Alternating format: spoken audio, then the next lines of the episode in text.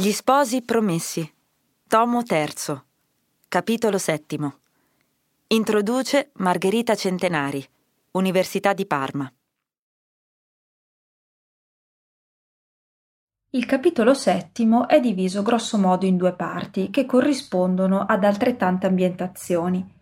La prima metà della storia si svolge davanti alla casa del vicario di provvisione e ha per protagonista l'Antonio Ferrer, trionfalmente entrato in scena nel capitolo precedente. La seconda invece si sposta all'Osteria della Luna Piena, dove l'attore principale è il povero Fermo, come Manzoni apostroferà il suo personaggio al termine di una giornata entro la quale egli avrà dato piena dimostrazione di sé. Perché in effetti questo capitolo, insieme al sesto con cui forma un dittico, è proprio il capitolo di Fermo, che aiutato dal vino e dall'insistenza dell'oste non è mai stato e non sarà più così spontaneo, così espansivo, prodigo di sé. Ma Fermo non è il solo fattore unificante del capitolo settimo. A correre sotto traccia e a riemergere carsicamente qua e là nella superficie di alcune digressioni del narratore soprattutto, è un unico tema, filosofico, ma qui considerato più che altro nei suoi risvolti pratici, politici e sociali, il tema della doppiezza o dissimulazione, che è una caratteristica tipica dell'età barocca, ma è anche un motivo caro a Manzoni, perché reca con sé quello centrale del vero. La doppiezza era individuata dal Pascal delle Provinciale, un'altra delle letture di Manzoni, nel dislivello di verità fra ciò che viene detto a voce alta e ciò che invece viene solo sussurrato. E infatti, nel capitolo, un conto sono i proclami rivolti a pieni polmoni da Ferrer alla folla inferocita e raccolta attorno alla casa del vicario per rabbonirla con promesse di abbondanza e intanto però salvare l'ufficiale dal linciaggio, un espediente simile a quello adottato dall'imperatore romano Ottone per salvare Celso e narrato da Tacito, che via Ripamonti è una delle fonti di Manzoni. Tutt'altro conto sono invece le paroline dette piano da Ferrer all'orecchio dello scampato, rincantucciato nel fondo della carrozza, come dice l'autore, che poi nella riscrittura accentuerà proprio la doppiezza di Ferrer e la rappresenterà icasticamente nell'alternarsi della lingua italiana con quella spagnola. E così, allo stesso modo, nel prosieguo del racconto, una cosa sono le dichiarazioni di amicizia del Bargello, cioè del poliziotto, che accompagna Fermo all'osteria, e un'altra sono le sue vere intenzioni, ammiccate e intese dall'oste. E ancora un conto sono le frasi rivolte da quest'ultimo a Fermo, sveglio anche se ubriaco, e tutt'altro sono quelle che egli sussurra fra sé e sé, prima quando Fermo mette piede nell'osteria e poi quando cede al sonno e alla sbornia.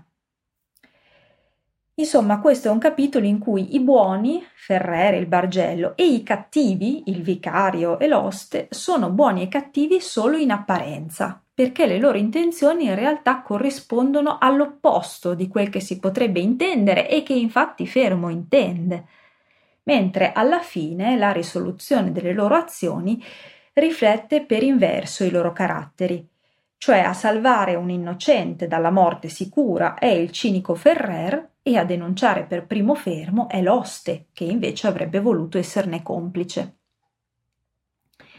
E poiché ogni ribaltamento porta con sé qualcosa di comico, qui anche lo stile per Manzoni sfuma dal tragico del tumulto nel capitolo sesto al tono più divertito di certe iperboli dotte che vengono distribuite nel settimo. Il cedere della porta sbrindellata della casa del vicario assalita dalla folla, per esempio, è paragonato al crollo dell'impero d'Occidente di Romolo Augustolo. La pantomima del Bargello che cerca di sfuggire per tre volte e per tre volte viene trattenuto dal suo commensale è un ribaltamento dell'incontro ben più drammatico tra Enea e la sfuggevole ombra di Creusa in Virgilio. e poi c'è l'ispezione di Fermo sdraiato a russare sul letto della locanda, condotta nella penombra del lume dall'oste, che ricorda a Manzoni quella di Psiche che spiava Amore dormiente. Nemmeno Fermo, comunque, è esente dalla marca di doppiezza di questo capitolo. La sua arringa alla moltitudine, dopo la partenza della carrozza di Ferrer e prima dell'ingresso in osteria, lo trasforma da uditore in predicatore, cioè da presenza passiva ad attiva, ma riguarda tutt'altro che cose giuste, come le chiama lui. A partire dalla propria limitata esperienza di uomo che ha subito un'ingiustizia e che cerca la giustizia, Fermo arriva a proporre una sorta di riforma sociale, un'alleanza tra la povera gente e il governatore. È un progetto ovviamente del tutto ingenuo, non solo perché Ferrer in quella giornata non si è affatto mosso per aiutare la povera gente, ma per salvare il vicario e se stesso. Ma anche perché, e lo si vedrà poi, la rivolta avrà un effetto opposto, cioè quello di peggiorare la situazione sociale, non di migliorarla. E quindi è così che la lezione impartita allo sposo da Lucia, la lezione sull'impossibilità di perseguire la giustizia con la violenza, una lezione in realtà assimilata da Fermo che fin da subito aveva cercato di salvare il vicario, ora svanisce nell'illusione di una giustizia pretesa, ma del tutto irreale, perché affidata a un solo uomo e a un'idea di corrispondenza diretta tra sé e la folla. Questo importante discorso di Fermo è solo apparentemente interrotto dalla cena. In realtà tutto ciò che poi accade all'osteria ne è una diretta continuazione. E Manzoni fa nascere da dentro le parole del personaggio un ideale di giustizia che, come ha notato Maria Corti, contrappone anzitutto oralità e scrittura. L'accenno a questo problema diventerà una vera e propria invettiva contro la parola scritta nella versione definitiva del romanzo, una sorta di digressione con sfumature metaletterarie. Ma gli spunti sono già tutti presenti nella prima stesura e il destro per la questione viene offerto dall'oste, che porta a Fermo carta, penna e calamaio perché gli fornisca le proprie generalità. Il mio nome, che cosa volete fare del mio nome? Avete paura che io non vi paghi? L'oste risponde a Fermo snocciolando a memoria le parole delle gride che gli impongono questa pratica, al che Fermo controbatte che si deve trattare di leggi sbagliate e quindi non degne di essere rispettate. Era già successo a Fermo di pensare qualcosa di simile nel colloquio con Don Abbondio e poi ancora con Azzecca-Garbugli. E difatti la scrittura si costruisce su un linguaggio che non è quello naturale, usa codici diversi, il latino per esempio, o il gergo giuridico. Quindi è per questo che l'orizzonte linguistico dell'intero episodio dell'osteria è appositamente mantenuto da Manzoni così vicino al milanese, con citazioni da Porta. Dare un osso in bocca, menare la polta, la mezzoncia, la ti è venuta busa, tirarti una tegola sul capo, eccetera. Insomma, l'idea di Fermo è quella di una giustizia in cui la corrispondenza fra oralità e realtà, fra la parola e la cosa, tra ciò che è giusto per sé e la legge, è diretta. Ma come a un certo punto, vinto dal vino, le parole smettono di soccorrere Fermo, così la sua giustizia si incaglia immediatamente nell'imbroglio del bargello. E d'altra parte Fermo non sa cosa è davvero giusto, né lo saprà per molto tempo ancora, come gli verrà rimproverato da Cristoforo nel tomo quarto, quando nella Milano della peste egli dirà di nuovo di volersi fare giustizia di Don Rodrigo con la vendetta. «Ma tu, verme della terra, tu vuoi far giustizia». Tu sai tu quale sia la giustizia. Solo alla fine del romanzo, carico oramai di esperienza, Fermo potrà dire: ho imparato a non mischiarmi a quei che gridano in piazza, a non fare la tal cosa, a guardarmi dalla tal altra. Insomma, a capire come va il mondo. Legge il capitolo Stella Piccioni. In un disegno qualunque, o di pensiero o di azione, quando sia di quei disegni che hanno a riuscire, dopo superati alcuni ostacoli, dopo avute certe arre di buon successo, giunge un momento in cui le idee diventano più sicure e più vigorose. La cosa appare più fattibile. Il già fatto conforta e indica nello stesso tempo quello che resta a farsi. La probabilità di ottenere lo scopo ne rinnova il desiderio che la vista degli ostacoli aveva indebolito, e lo spirito acquista quasi una placida sveltezza, una risoluzione pronta che governa gli avvenimenti. Il disegno di salvare un uomo debba essere uno di quelli che danno in sommo grado all'animo di chi l'ha conceputo e lo sta eseguendo questa alacrità, questo vigore intenso, questa gioia crescente. La morte e lo scampo, le angosce estreme e un sollievo inaspettato, i tormenti e il riposo, un cadavero sfigurato in cui nulla più appare che l'insulto fatto all'immagine di Dio e l'aspetto d'un vivente che si ricompone alla speranza, alla vita, alla riconoscenza, debbono essere incessantemente presenti a quell'animo, fargli sentire vivamente che l'una delle due sta per avverarsi, intendere tutte le sue potenze a fare che il bene s'avveri e sia cessato lo spaventoso e irreparabile. La Porta, quando la carrozza vi si fermò, era in uno stato miserabile. I gangheri in parte scassati fuori del muro, le imposte scheggiate, ammaccate, forzate nel mezzo e scombaciate l'una dall'altra lasciavano tra loro una fessura, dalla quale si vedeva un pezzo di catenaccio torto e quasi divelto con gli anelli, che teneva ancora insieme quelle imposte, a un dipresso come già Romolo Augustolo teneva insieme l'impero d'Occidente. Dinanzi a questa porta si tenzonava tuttavia tra quelli che volevano abbatterla ed entrare di forza e gli altri che volevano che ella fosse aperta soltanto al gran cancelliere. L'arrivo di questo, attestando in certo modo l'assenso della folla alla sua missione e facendo vedere il compimento probabile e vicino, sconcertò i disegni violenti dei primi, i quali finalmente si rimasero. «Giustizia! Giustizia!» si gridava. «Giustizia!» rispondeva Ferrer, «in castello, in prigione!» Uno di quegli amici della quiete si avvicinò allo sportello e disse al gran cancelliere: «Faccia presto e con coraggio, che siamo qui molti galantuomini a darle aiuto». «Bravi», rispose Ferrer, «fate far largo, statemi intorno e fate in modo che la porta s'apra tosto e ch'io entri solo». «Lasci fare», rispose quello, e intanto egli ed i suoi compagni respinsero i furibondi e occuparono tutto lo spazio fra la carrozza e la porta. Si divisero quindi a respingere e a contenere a destra e a sinistra la folla e lasciarono così una piccola piazzetta tra la carrozza e la porta.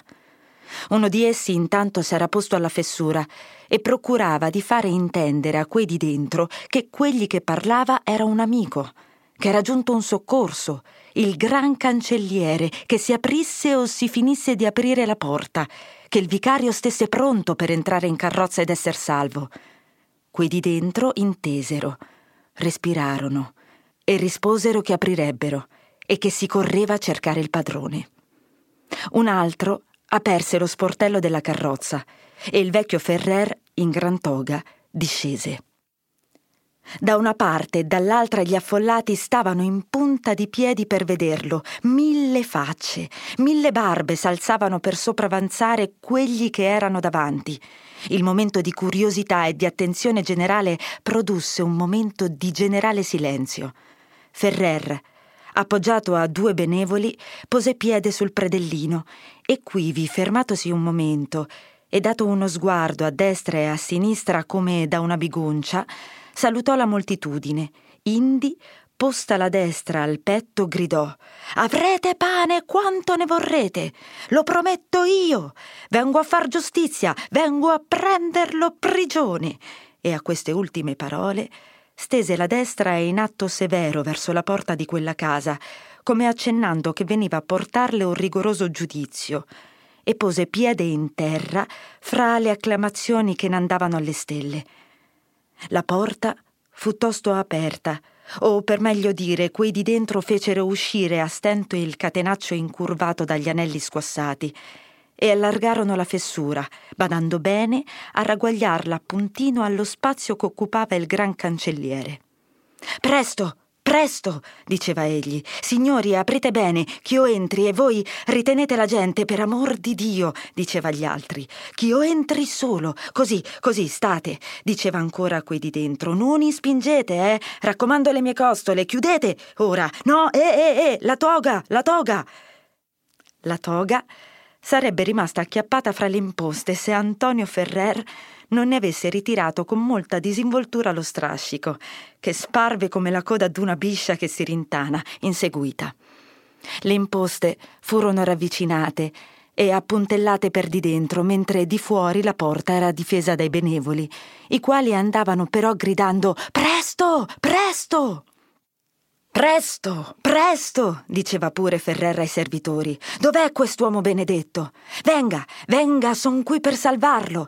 Il vicario scendeva le scale mezzo guidato e mezzo tirato dai suoi, i quali gli persuadevano che era giunta la salute. Quando egli vide il gran cancelliere, mise un gran respiro. Si sentì scorrere un po' di vita per le gambe e affrettò il passo incontro al suo salvatore. «Son perduto, son perduto», rispose il vicario. «Come uscire di qui? La strada è piena di gente che mi vuol morto. Ho qui la mia carrozza. Venga tosto e confidi in Dio», disse Ferrer, e presolo per mano lo condusse verso la porta. «Guardate un po' come stanno le cose là fuori», dissegli allora ad un servo. Si tolsero i puntelli, si separarono un po' le imposte e un servo, facendo capolino, disse a quelli che facevano guardia al di fuori: «Siamo a tempo?» «Sì, sì, ma tosto, tosto!» risposero quelli. Il varco fu aggrandito e Ferrer uscì col vicario dicendo: «Qui sta il Busillis, Dio ci aiuti!» Quei della guardia, con le mani, con le cappe, coi cappelli, fecero come un velo, una rete, una nuvola per togliere il vicario alla vista della moltitudine. Il vicario entrò. Ferrer gli tenne dietro. Lo sportello fu chiuso. La moltitudine seppe, indovinò quello che era accaduto e sollevò un grido confuso di viva e di imprecazioni. In tutto questo frattempo, una parte di quelli che volevano salvo il vicario s'era impiegata a preparare un po' di via alla carrozza, facendo ritirare la moltitudine. Il cocchiere stava pronto e si mosse cautamente, però, tosto che sentì chiudere lo sportello e dirsi «Andiamo». Ferrer voleva raccomandare al vicario di tenersi rincattucciato nel fondo della carrozza, ma vide che il suo consiglio era stato prevenuto. Egli s'affacciava ora a destra, ora a sinistra, rispondendo alle mille grida e di tempo in tempo, passando con la faccia accanto all'orecchio del vicario, gli diceva qualche parolina che doveva essere intesa da lui solo. «Sì, sì, lo prometto, in castello, in prigione, un esempio, una giustizia esemplare, tutto questo per bene di Vossignoria. No, no, non scapperà, è in mano mia, si farà un buon processo, un processo severo, e se è reo, voglio dire, sarà castigato rigorosamente. Sì, sì, uno scellerato, un birbante, ma si farà giustizia. Vossignoria perdoni, lo faremo saltar fuori il frumento. Lasciate fare a buon mercato, brava gente, fedelissimi vassalli. Il re nostro signore non vuole che si patisca la fame. Avete ragione, la passerà male. Se ha fallato, la passerà male. Stia di buon animo, che siamo quasi fuori». Infatti, la carrozza era giunta in capo alla via.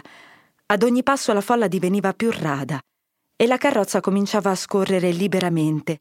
Fra i più avanzati alcuni avevano presa la corsa e battevano la strada alla carrozza, per vedere se la s'avviava al castello davvero.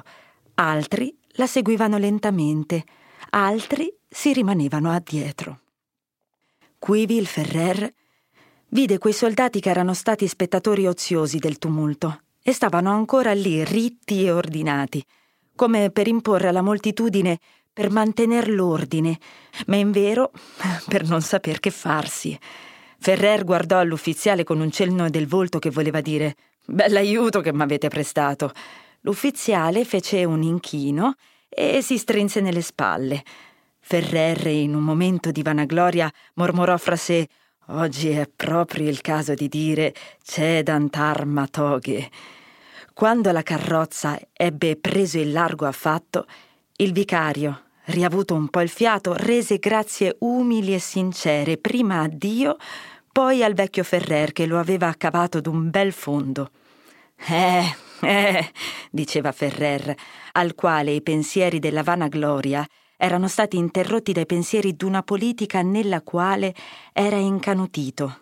Eh, che dirà il re nostro signore?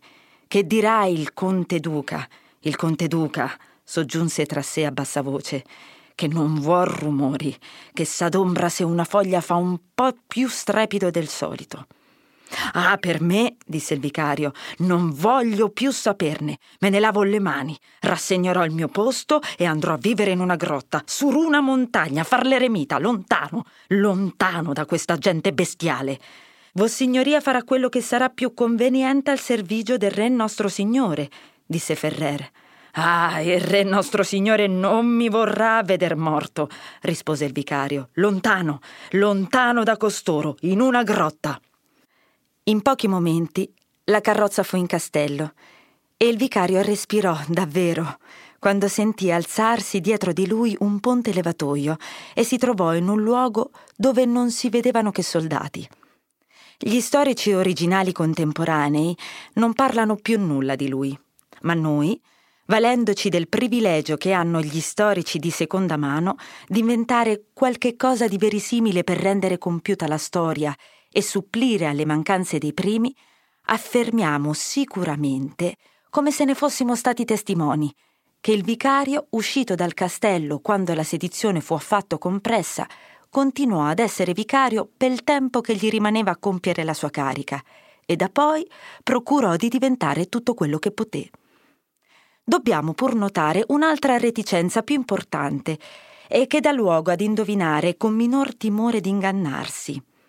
Non si trova scritto che il processo del vicario, che il Ferrer aveva promesso dugento volte in quel giorno, sia stato fatto, e si può scommettere che non sia stato fatto. Su di che non possiamo lasciare di dire il nostro parere, perché, avendo noi accompagnato il Ferrer coi nostri voti e coi nostri applausi in quella spedizione, non intendiamo per nulla di averlo data una gherminella, un raggiro. Ferrer fece molto bene a promettere che il vicario sarebbe giudicato, perché quella era una promessa ragionevole e che poteva impedire un delitto. Ma fece molto male o Ferrer o chiunque si fosse quegli o queglino che non si curarono di fare o impedirono che si facesse una cosa la quale era stata promessa solennemente e avrebbe pure dovuto essere fatta, quand'anche non si fosse promessa.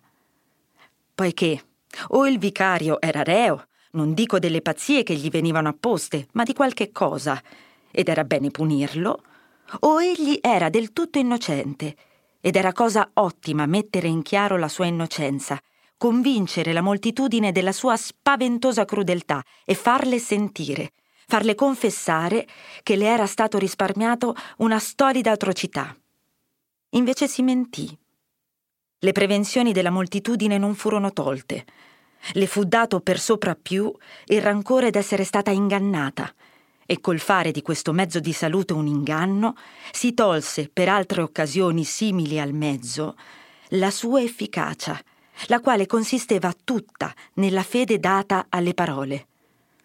Ma sento dirmi, queste cose non vanno giudicate con questa misura, non sono come le parole che si danno tra privati. Si trattava di impedire un male e ogni parola era buona. Passato il pericolo, l'attenere quella parola era cosa difficile, pericolosa, strana. Si avrebbe dovuto propalare molte cose che dovevano stare segrete. Insomma, tutto il sistema era un ostacolo.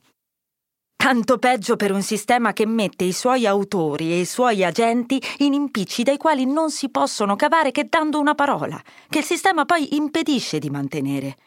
Dovremmo noi dunque ammettere che i primi falli scusino, anzi, santificano quelli che vengono dopo? Eh, con questi argomenti non si farebbe nulla. Il fondamento della vera sapienza pratica consiste nel prendere gli uomini come sono. Queste parole, proferite così spesso e sempre così a proposito.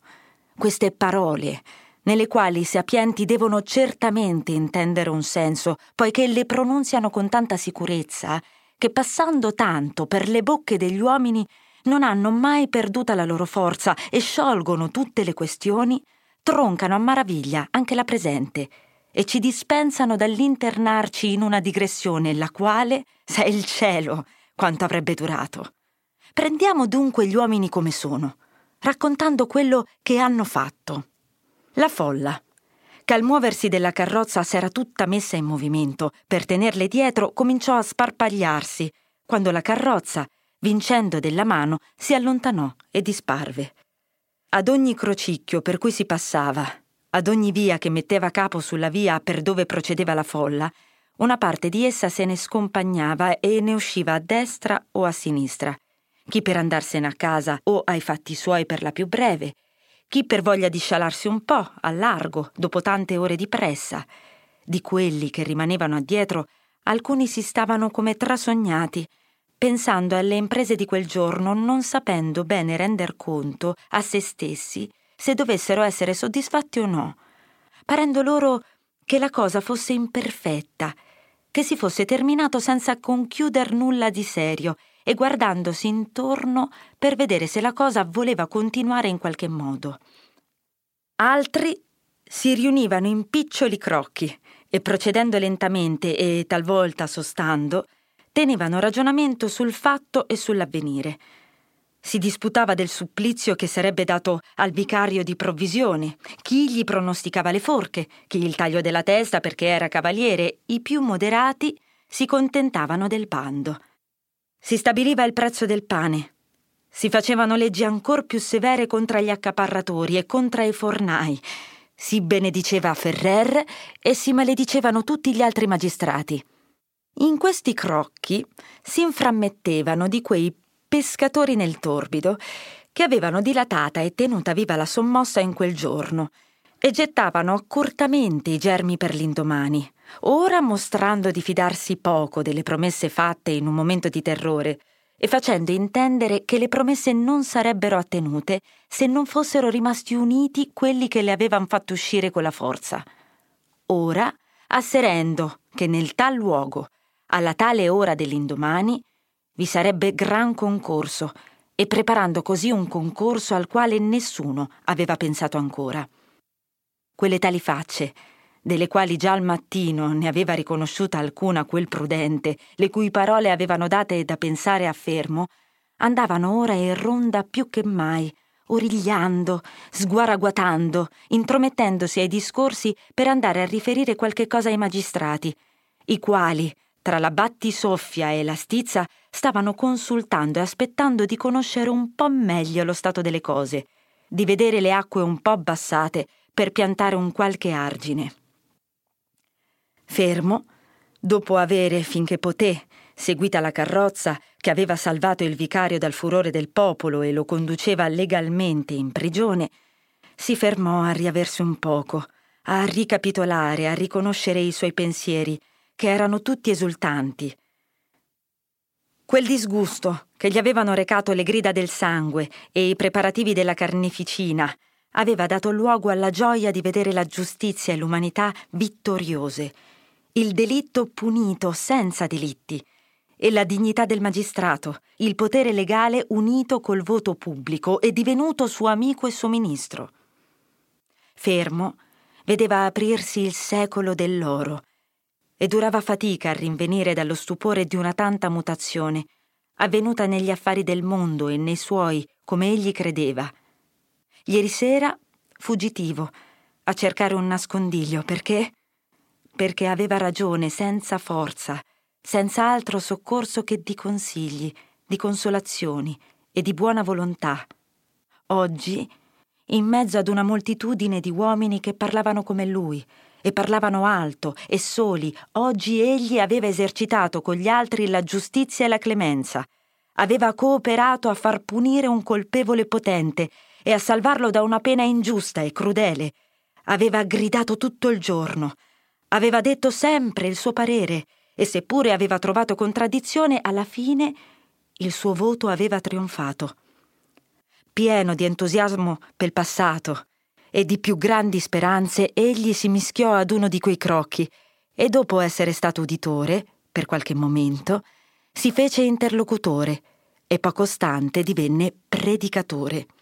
«Signori miei cari», disse egli, «perché al Forese sono signori tutti i cittadini che non domandano l'elemosina.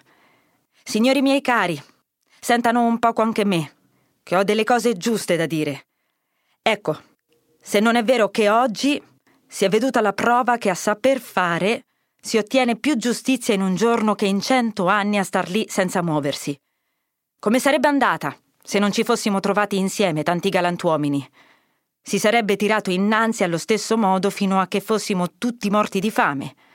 Per lungo tempo fanno mostra di non intendere e poi, per darvi un osso in bocca, mettono fuori una buona grida che dice di sì e pochi giorni dopo viene un'altra grida che dice di no. E intanto passa il tempo e i cenci vanno all'aria. È una lega malandrina. E galantuomini che si trovano fra quelli che menano la polta, anch'essi non possono parlare. Come quel bravo Ferrer, sia benedetto, che è tutto dalla nostra, eppure non poteva far niente. E oggi l'abbiamo veduto, com'era contento di poter dire la sua ragione e di vedersi sostenuto. Come parlava col cuore in mano e che faccia ridente aveva per trovarsi in mezzo ai galantuomini. Dunque ha potuto fare le cose giuste e mettere in prigione un tiranno, ma eh, eh, ce n'è tanti altri e la cosa è chiara, perché lo dicono anche le gride che il mondo è pieno di tiranni che fanno il decalogo al rovescio, che vogliono tutte le cose a modo loro ed è un modo da cani, che vanno in volta coi loro bravi. Il fiore della canaglia, con certi uomini che cominciano in questo mondo a farsi la faccia che avranno a casa del diavolo. E con questi fanno e disfanno. E tiranneggiano la povera gente. E se un povero figliuolo cerca di maritarsi onestamente, signor no. E si non vogliono, perché... perché... Eh, birboni, birbononi. E se uno non vuol fare a modo loro, lo fanno bastonare. E se dice ai, i bastoni si cangiano in coltelli. E quando un povero figliuolo si imbatte in colui che lo ha tiranneggiato, bisogna che gli faccia di cappello e che metta la testa fino in terra, come se passasse dinanzi al suo santo protettore. Eppure le gride cantano chiaro, ed io lo so, che ne ho sentita leggere una da un avvocato, una buona lana anch'egli, tutti d'accordo. Perché anche i giudici, a che cosa credete che guardino i giudici? Alla ragione, eh, guardano ai calzoni. E se sono di seta quelli che li porta, ha ragione. Se sono di fustagno, ha torto. Dunque, dico io, siccome le gride non servono a nulla, bisogna finirla. E dirlo a Ferrer, ma dirglielo in piazza e in molti, che faccia fare il processo a tutti costoro. E poi, perché ci vuol altro che una carrozza a condur prigione tutti costoro, bisognerà far venire oltre tutti quelli che maneggiano e che sono come Ferrer, che hanno il timore di Dio e vogliono le cose giuste, e condurli alle case di questi tiranni. Loro signori li conosceranno meglio di me, e farli mettere tutti all'oscuro e far loro un buon processo e giustizia sommaria, e poi far lo stesso anche fuori dalle porte di Milano, che vi so dir io che il bisogno è grande. Dico bene, signori miei? Dite bene! Benissimo! Risposero molte voci. Parla come un libro, disse uno. Eh, eh, che tabella hanno questi di fuora, disse un altro. Pah, pah, pah, pah, mormorava un altro crollando le spalle. Non bisogna metter troppa carne a fuoco.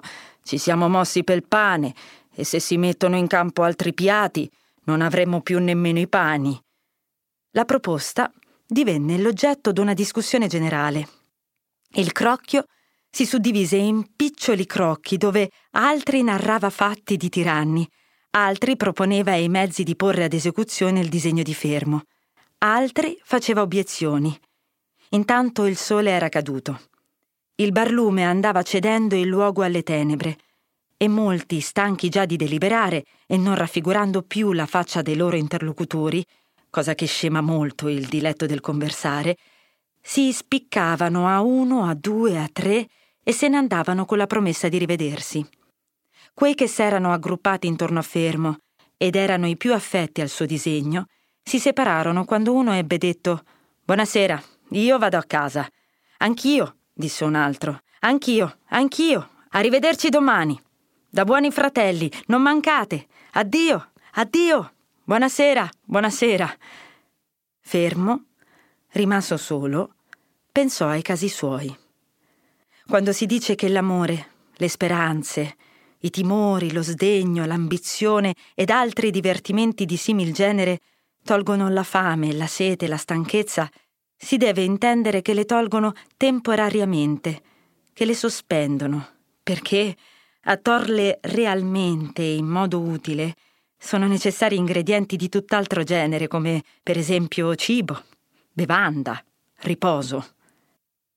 Fermo aveva passata vegliando la notte antecedente su un barroccio disagiato, la mattina sulla via da Monza a Milano e il resto di quel giorno a girare per le vie o a dimenarsi per la calca. Aveva mangiato in tutto il giorno due di quei pani che aveva trovati sulle sue orme come la manna nel deserto, e di liquido non aveva gustato pure una goccia.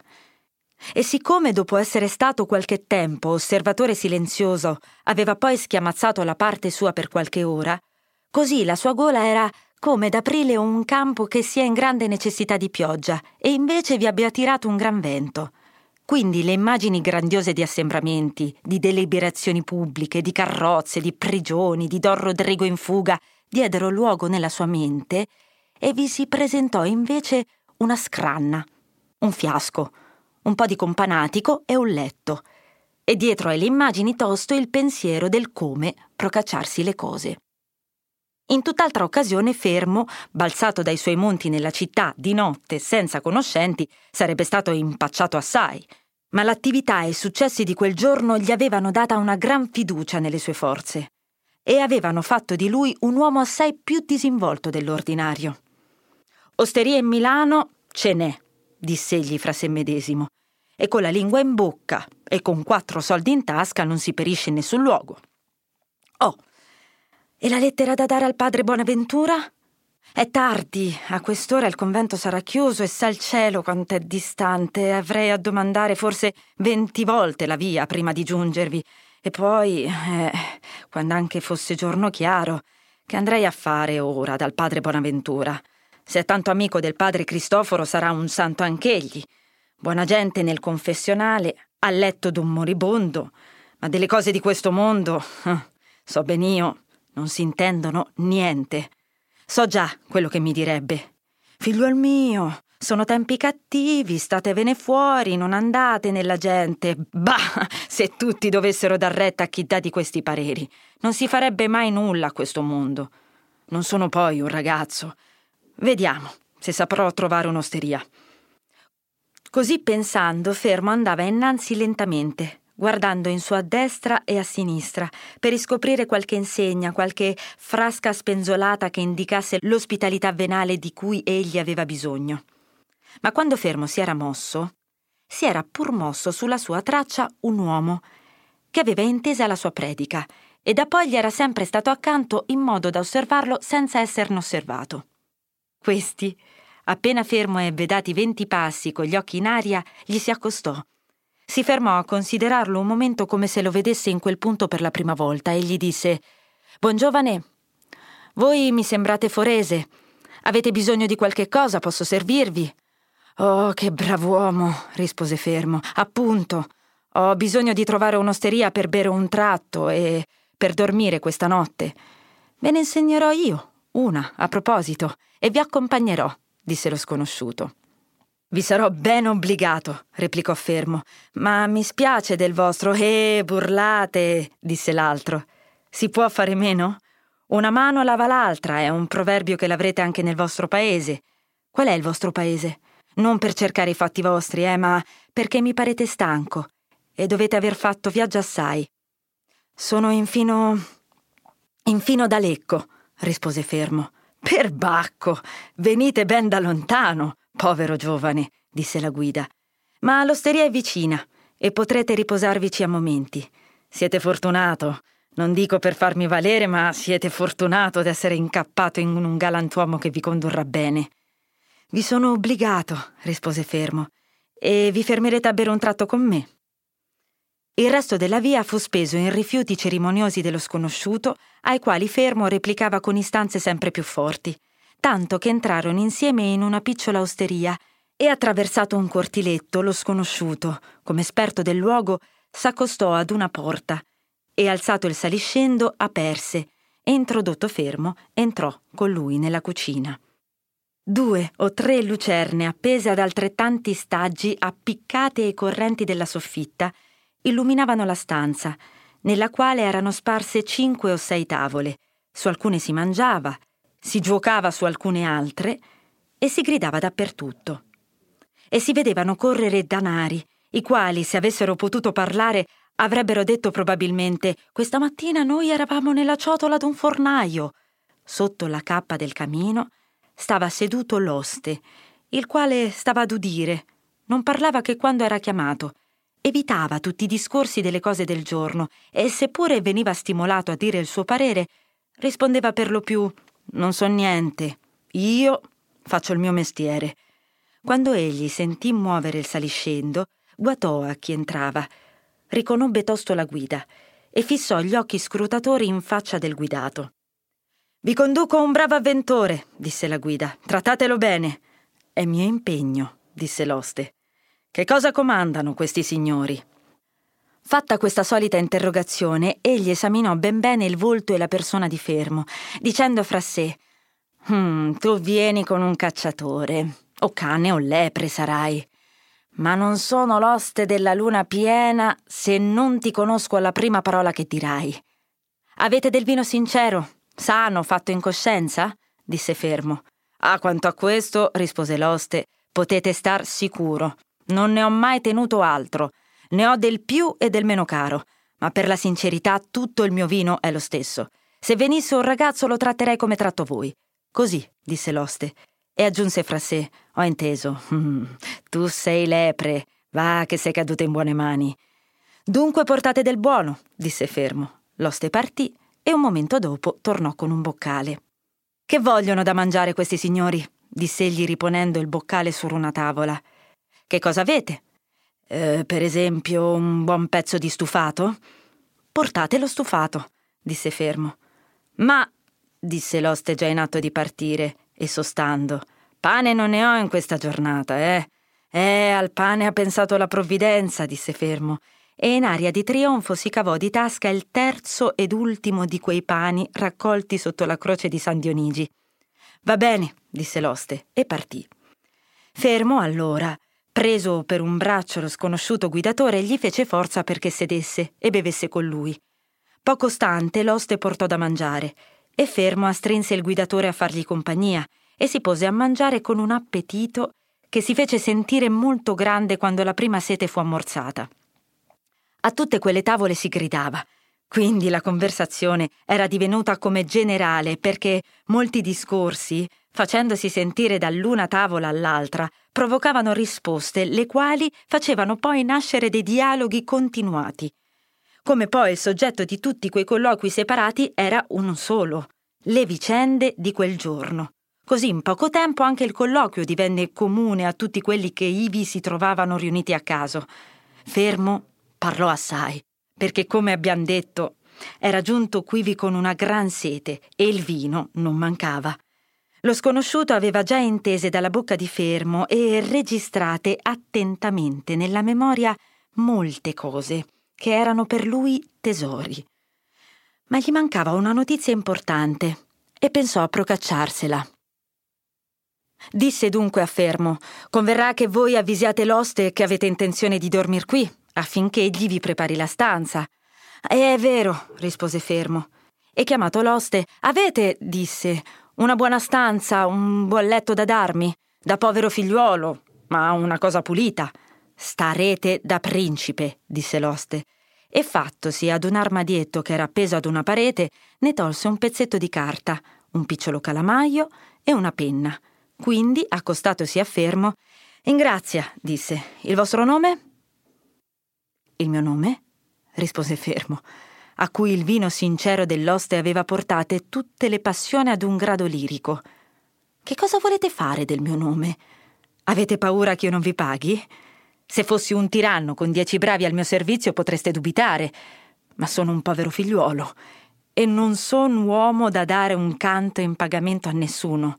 «Boh, non dico per questo», rispose l'oste, «ma av'è una grida molto severa che ordina ed espressamente comanda», sono parole della grida, eh, e la sua memoria, «comanda, dice, a tutti gli osti e tavernai, camere, locande, eccetera, che ogni notte, dice, giorno per giorno dia notizia e relazione di tutte le persone che alloggeranno, eccetera, specificando, dice, il giorno dell'arrivo di ciascuno, nome e cognome e di che nazione sarà, a che negozio viene, dice». «Questa è bella», interrompe Fermo.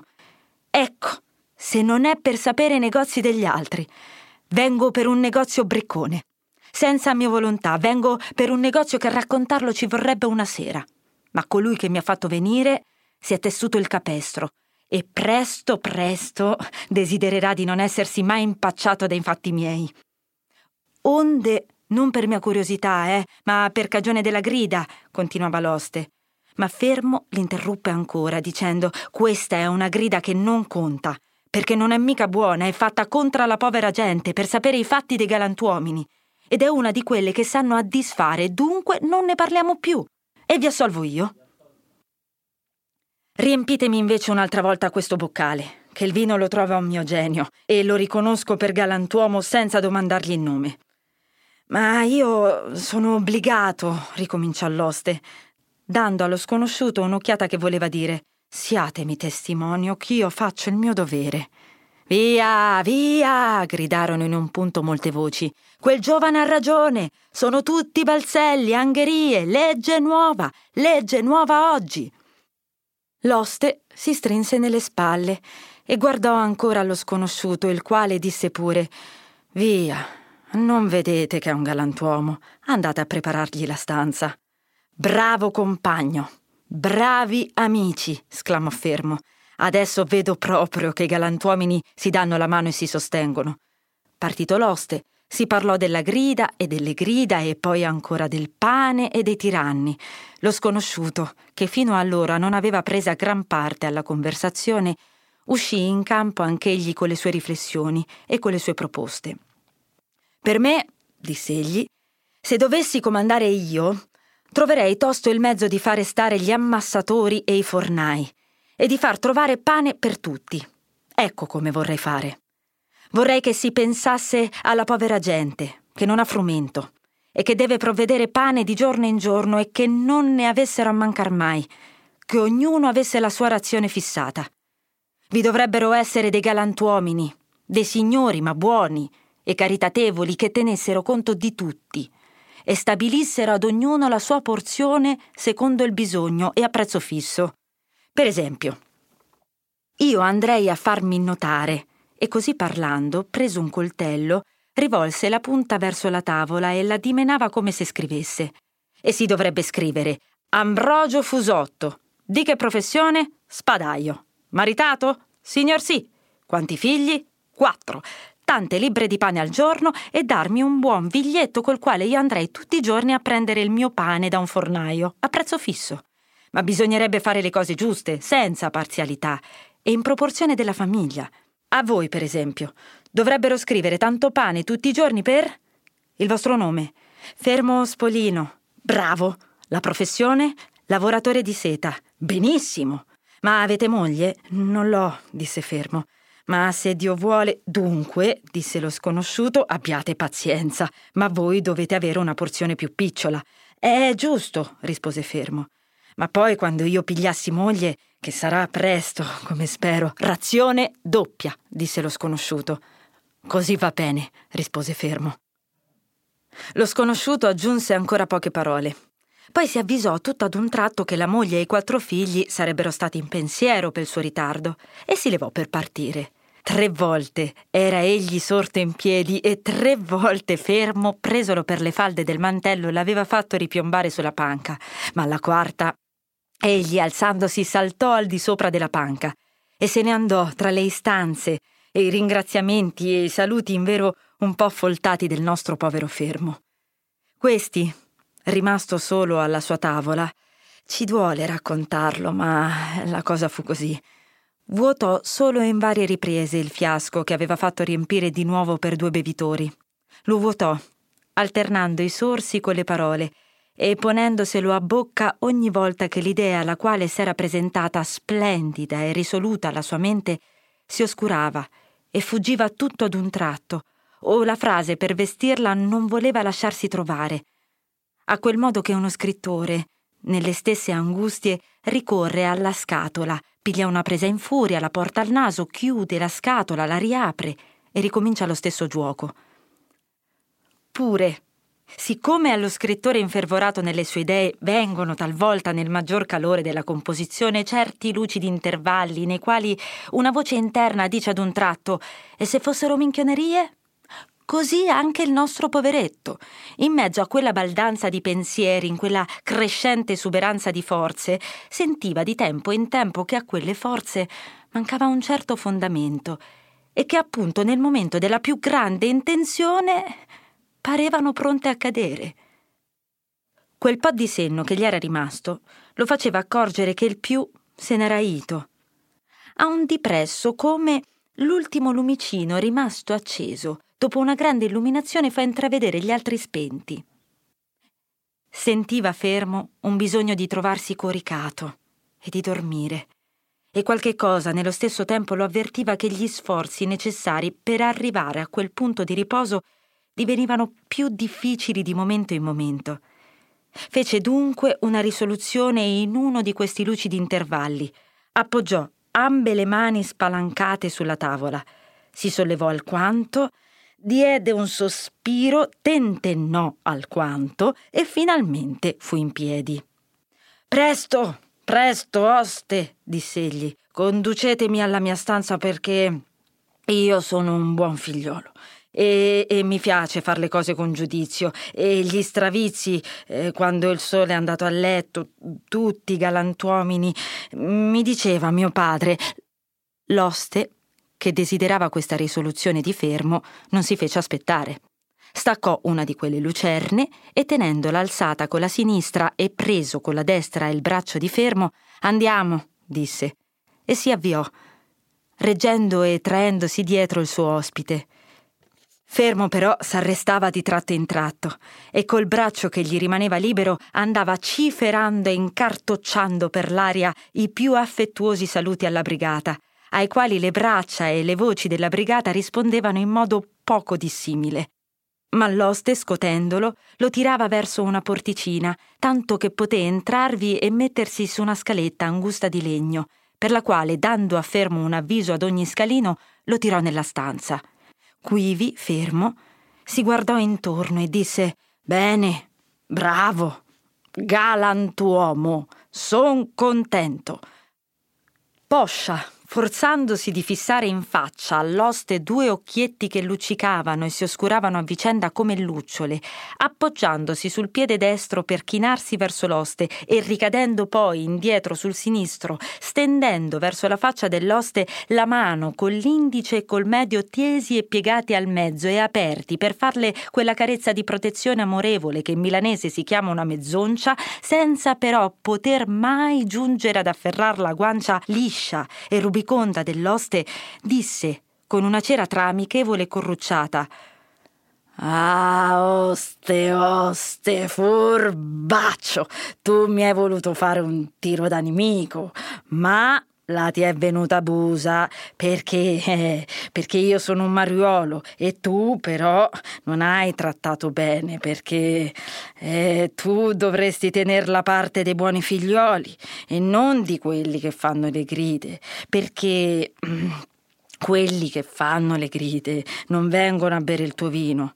Povero minchione che tu sei e non ti danno un becco d'un quattrino perché sono superbi e avrebbero paura di sporcarsi la tonaca e, E non sono gente di buona compagnia che basta vedere il Ferrer, che è il meglio di tutti e pare un dottore di medicina ammalato. Dunque, chi ti fa andare la bottega? Chi è? Chi non è? Sono i buoni figliuoli. L'oste, il quale non avrebbe creduto che Fermo fosse ancora in caso di mettere insieme tante parole con un senso tal quale, pensò di approfittare di quel momento lucido per fargli intendere la ragione e schifare un impaccio a tutte e due, e gli disse: «Sì, sì, io son tutto per i buoni figliuoli, ma vedete bene, quelli che comandano vogliono essere obbediti, mi capite? Abbiate giudizio, facciamo le cose qui fra noi da buoni amici». Ditemi tosto il vostro nome, la patria, la professione, il negozio per cui siete venuto. In un momento è finita. E poi andate a letto e buonanotte. «Ah, cane!» disse Fermo levando la voce. «Tu mi torni in campo col negozio. Adesso capisco, tu sei della Lega. Aspetta, aspetta!» Così gridando, Fermo si avviava barcollante verso la scala, ma l'oste lo rattenne.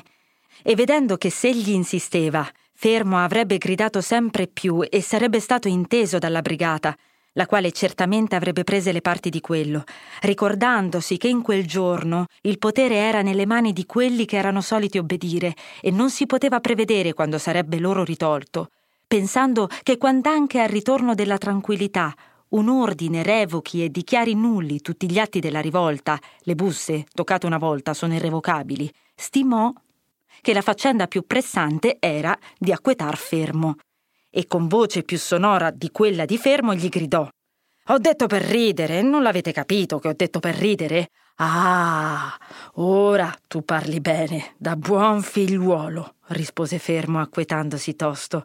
«Per ridere, eh, sono proprio cose da ridere. Dunque, le gride, dunque andate a dormire», disse l'oste, «che troverete un letto da galantuomo. Via, spogliatevi, presto, da bravo». E mentre andava così facendo animo a Fermo quella voce, il malandrino diceva fra sé: «Pezzo di minchione, se vuoi affogare, affoga. Per me son certo di cavarmene, ma tu resterai solo nell'impaccio». Fermo intanto si andava spogliando e interrompeva questa operazione con mille ciance e con mille atti strani, che l'oste sofferiva pazientemente per una buona ragione. Quando Fermo s'ebbe tratto il farsetto, l'oste lo prese, pose le mani sulle tasche per vedere se era l'apostema e, fatto certo del sì, volle tentare di avere il suo conto prima di abbandonar Fermo quella sera, prevedendo che l'indomani, probabilmente, Fermo avrebbe avuto altri affari e l'apostema sarebbe stata in deposito presso gente che non si sarebbe data premura di pagar l'oste. Disse dunque, tenendo il farsetto: «Voi siete un buon figliuolo, non è vero? Volete le cose giuste?» «Buon figliuolo», rispose Fermo. «Dunque», replicò l'oste, «saldate ora il nostro conterello, perché domattina io debbo correre qua e là per mie faccende». «Ah, questo sì», disse Fermo, «questo è giusto. Son mariuolo, ma galantuomo». L'oste si diede fretta di domandare quello che gli veniva, aiutò Fermo a cavare i danari dalla tasca, a annoverarli, tolse il suo pagamento e, dato delle mani a Fermo per aiutarlo a salire sul letto, gli disse «Buonanotte». Fermo si lasciò cadere sul letto, mormorò fra i denti «Buoni figliuoli» e cominciò a russare. L'oste, stirata la coltre di sotto il corpo di Fermo, gliela accomodò indosso alla meglio. Quindi, ripresa la lucerna, con la sinistra gliela sollevò sul capo e stese la destra contro il lucignolo perché la luce cadesse sul dormente. Si fermò a contemplarlo un momento, nell'atto che vediamo dipinta Psiche quando sorge a spiare furtivamente le forme del consorte sconosciuto, e disse: «Matto minchione, tu l'hai voluto, sei andato proprio a cercarla col lanternino, tal sia di te». Dette queste parole come per isfogo e per un'apologia anticipata, si mosse, abbassò la sua lucerna e la pose dinanzi a sé, uscì, volse la chiave nella toppa e chiuse così Fermo nella stanza e s'avviò per la scala verso la cucina. Ma nel fare tutte queste operazioni e nello scendere continuava tra sé la allocuzione che aveva cominciata dinanzi a Fermo, favellando con l'assente come aveva fatto con l'addormentato. «In un giorno come questo», proseguiva egli, «con la mia prudenza io era venuto a capo di salvare la capra e i cavoli, di passarmela liscia, e il diavolo doveva mo' proprio portarti alla mia osteria per guastarmi il mestiere. Se tu fossi venuto solo, avrei potuto lasciarti addormentare sulla tua panca e quando tutti fossero partiti portarti fuora e collocarti in un canto della strada al fresco e domattina, poi, ti saresti svegliato un po' ingranchito ma fuor d'impicci tu ed io. Ma tu, invece, pezzo d'asino, hai pensato anche a condur te con testimonio». A questo punto della sua arringa mentale l'oste si trovò in cucina. Girò un'occhiata per vedere se tutto era in regola. Fece un cenno con l'occhio allo stessa che nella sua assenza presiedeva con la prudenza e con l'imparzialità del mestiere la brigata procellosa, e quindi staccò il mantello da un cappellinaio e se lo pose indosso, continuando tuttavia: «E che testimonio! Pare che tu avessi paura di passartela senza impicci. Volevi proprio far le cose a dovere per tirarti una tegola sul capo». Qui staccò pure il cappello e lo pose in capo. «Va che sarai servito. Tua colpa, tangheri, che volete girare il mondo senza saper da che parte nasca il sole». Qui tolse da un canto un buon randello, s'avviò alla porta e uscì nella via, sempre continuando la sua orazione. «Io ho fatto quello che ho potuto per salvarti, e tu, bestia, in ricompensa per poco non mi hai messa a romore l'osteria. Ora cavatene come potrai. Per me, chi che siano per essere i pazzi che comanderanno domani, io sono a cavallo. Faccio la mia deposizione e sono in regola. Quelli che hanno comandato così sono soddisfatti e quelli a cui non piace non ne sapranno niente». Le vie brulicavano ancora di gente che andava e veniva in troppa, come le onde del mare, quando il più esperto pilota non saprebbe affermare se la burrasca sia sul finire o sul ricominciare. Ma l'oste, cercando il largo fra gli scogli, camminando a sghembo tra una brigata e l'altra, ponendo cura di non urtare nessuno e dissimulando gli urti che riceveva, se ne andava al suo cammino, continuando intanto fra sé: «E tu prega il cielo che domani tiri l'aria d'oggi, se no stai fresco. Hai voluto affogare? Affoga, ma afferrar me per una gamba, per trarmi sott'acqua con te, ah, eh, non era azione da galantuomo. Tu mi volevi esporre, se non sai, a trecento scudi di pena, o a cinque anni di galera, o a maggior pena pecuniaria o corporale, ad arbitrio di Sua Eccellenza, obbligatissima alle sue grazie».